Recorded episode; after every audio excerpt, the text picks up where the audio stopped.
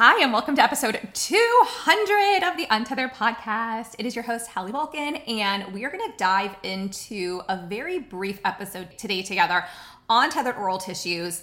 Um, it's just me and you. So let's jump in. And yay, happy 200 episodes to the Untethered podcast. Let's do this thing.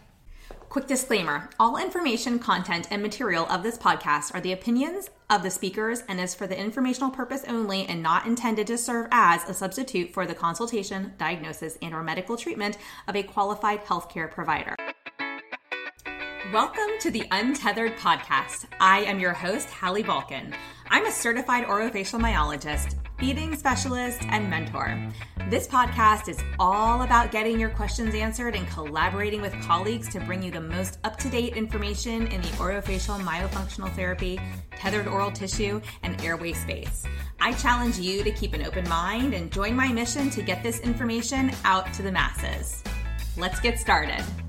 Hey, SLPs and OTs, if you're listening to this on January 30th, 2023, Doors to Feed the Peds open today and will be open for five days only. Doors close on February 3rd at midnight Eastern Time. So go grab your seat, secure your seat now at feedthepeds.com, and you will join us for a 4.05 ASHA and AOTA CEU course. That's 40.5 hours. So whether you're a speech language pathologist or occupational therapist, dreaming of becoming a pediatric feeding therapist or expanding your skills, Feed the Peds has all the in depth training, assessment activities, and mentorship you need to grow your skill set and patron roster to become a confident, competent pediatric feeding therapist.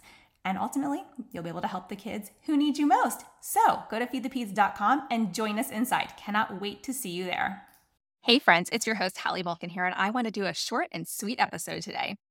There's been a lot of discussion on social media and amongst different professionals about tongue tie and lip tie and the research or the lack of research. And so I just want to lay it all out there and have a very informative but short episode on what we need to be looking at, what we need to be doing, and the key things to remember when it comes to assessing, diagnosing tethered oral tissue and making referrals, or if you're a parent, knowing what questions to ask, know who to, knowing who to trust, who to listen to, right? So hopefully arming you with this information is going to help you figure out who to go seek or what next question to ask. All right. So let's jump right on in because we only have a few minutes.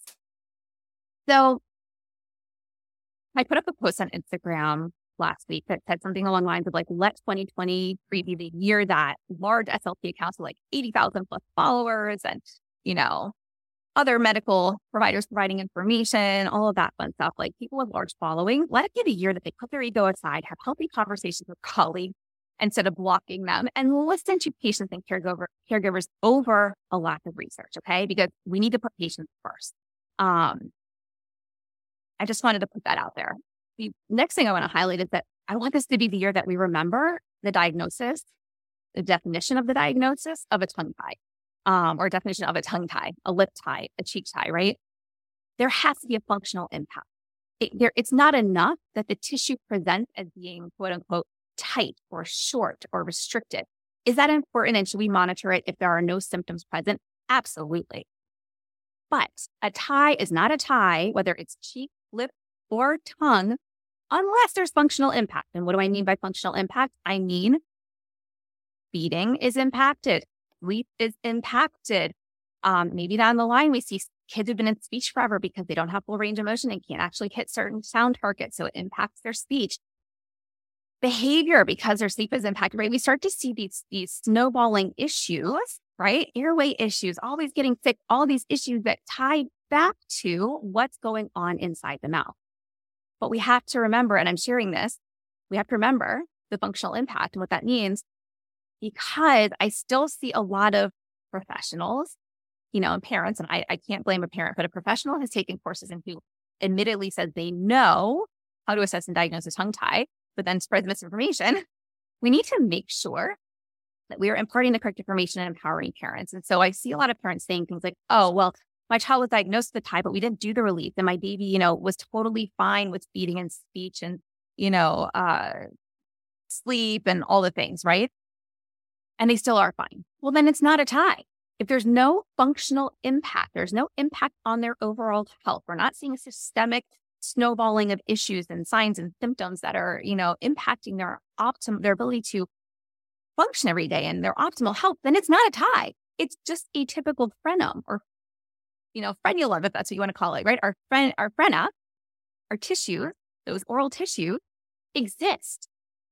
Everybody should have them. It comes down to how pliable are they? How stretchy are they? Do you have full range of motion? Is there any restriction? And then beyond that, what is the functional impact? That is the question we need to be asking. And if we cannot answer that, or we don't see a functional impact, or we don't have the education to know how to answer that, that's when we seek out an evaluation, right?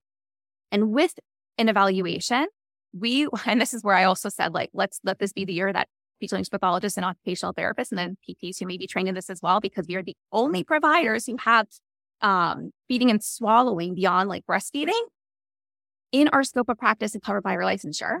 We're the only people who can actually do a functional feeding, oral, sensory oral motor feeding evaluation. Under the age of four, that is what is needed. Can we still do it after four? Absolutely. But after four, if you're starting to see airway issues and tongue tight concerns, I mean, there's malocclusion, right? There's issues with the jaw or the, the TMJ or airway, right? That may look more like an orofacial myofunctional evaluation, which for SLPs and OTs and PTs is kind of an extension of what we're already doing in our um, assessments if we're trained to look at airway and tethered oral tissues and, you know, the orofacial complex in the way that myofunctional therapists are, um, SLP myo, you know, SLP OTPT myotherapists are. So over the age of four, you can go to a general myofunctional therapist if the child has the cognitive capabilities of at least a four year old. Some children need to be a little bit older because there is this active engagement in a myo eval and in myotherapy that requires the child to understand what they're asking them to do in order for us to, you know, or adults, um, in order for us to get the most accurate information. So that's really what I wanted to plug. There's one other thing I want to say today. I was recording an episode with a colleague and we were talking about, she, you know, she said she's a pediatric dentist who does tethered oral tissue releases. And she said to me, we really need to, you know, be in, not just encouraging, but requiring that children have pre-op and post-op therapy. And we need to, another, another colleague said to me this week, we need to condition the muscle groups, right? We need to condition the, basically the oral structures and soft tissue before the release. So it's prepared. And then we need to get in there and we need to continue therapy after. And so anybody who is going for a release without proper oral motor intervention or myofunctional or patient myofunctional intervention, that's not a provider you should be seeing because that is, in my opinion, even if you get a good release, the function in most cases is not there. Will some children maybe mm-hmm. gain the function afterwards? Maybe. Have we seen children improve drastically after release? We have. Um, but most people need the surrounding support. And I truly, it's my professional opinion that a lot of these procedures are happening without a lot of the procedures that are happening without proper care surrounding them. And I'm not talking eh, talking just body work. We need to be working in the mouth. We need to be teaching the tongue proper function. And we need to realize that when a tongue is released, right? It's now free, quote unquote, but it's not going to change how it functions if it's not trained. We need that neuromuscular re education, or as my colleague Karen said, we need to condition the muscle group. Okay. Her episode will be coming out in a few weeks. Um, we need to condition, condition the muscle group. So, what does that look like? That is that pre op and post op therapy that we talk about. And one of the things I put on my posts of like, let this also be the year that more providers collaborate with the patient and also require the therapy surrounding tethered oral tissue releases because so many of the comments that I see over failed releases or issues that evolved after the release, when you ask and you have a conversation with these individuals, they tell you, oh, no one told me I needed pre and post op, or they told me, but they didn't require it. So I didn't do it. Or, you know, we didn't have the money to do that. Well, in some cases, it can be actually detrimental to have a release and leave out the supports that you need to make that release successful, right? So that's what I kind of want to wrap this up on. Like I said, today it's a very short and sweet episode because this is a very important message. The other thing I want parents and providers to be aware of is that we cannot just fall back on the lack of research or cite things that serve our purpose when it endangers the public. We are seeing that when patients have proper support with a skilled release provider and they have that pre op and post op therapy, is what I mean by proper support, right? We do see the benefits. Sometimes they're more immediate, sometimes they take longer, but that is part of the therapeutic process. There is this, this dance between you know, what we do. I joke it's like a dance between an art and a science. And we have to be critical thinkers as professionals. We have to put our critical thinking hat on. We have to go, okay, what does this patient in front of us need today? Right? Who is this patient? What do they need? How can I help them? What are their goals? What are their next steps beyond just what I'm recommending? Um, what does that parent desire for their child? What does that adult patient need for themselves? Right. And so with that, as we start to wrap this up, we need to realize that the research is lacking. There is there are some good research, there's more coming out, but the research is also lacking. There's also a, a 17 year lag in research. And you can you can look this up. This is documented. It's across all areas of medicine.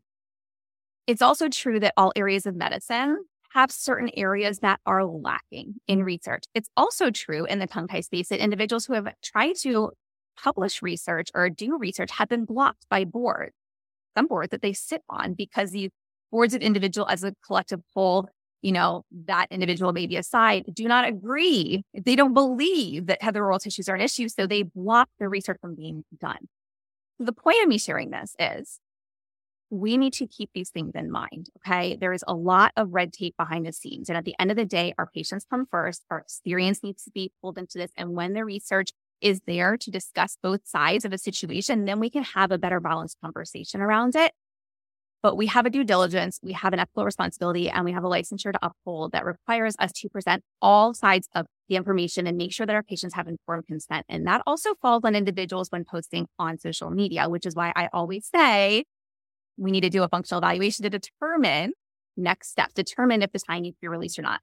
The last thing I will say as I wrap this up is just because a patient has a tie or presents with a tie and has symptoms on a functional evaluation, it doesn't mean that they need a release, right? When you start feeding therapy or myofunctional therapy, we sometimes realize within two to three weeks that the tongue appeared to be tense, the tongue appeared to be tied, the lip appeared to be tied because of the surrounding tension that was mimicking a tie, right? Or maybe there's not enough space for the tongue to live in the palate and it's actually a tongue space issue, not a tongue tie issue. There are other things that individuals in this space are trained to assess for. So no, not everybody who walks in the door goes for a release, and not everybody who gets diagnosed with a, a, tethered oral tissue, a tie, um, whether it be tongue, lip, buccal, not everybody ends up needing a release or getting released. Sometimes things look different, even just two to three weeks or a month later. So please, next steps. If you're a parent, seek out a provider that, you know, as I've explained for a functional assessment um, based on your child's age, right? Under the age of four, you want an OT, SLP, or PT trained in pediatric feeding, myo, and tethered oral tissues and airway ultimately. Um, over the age of four, a orofacial myofunctional evaluation can be appropriate um, versus, you know, having to see one of those specific providers, SLP, OT, PT.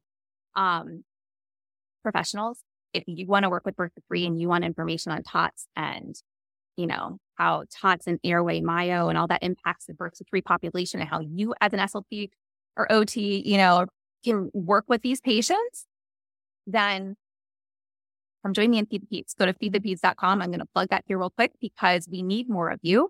We have over 1,500 of you that have gone through the course in the past couple years, but we need more.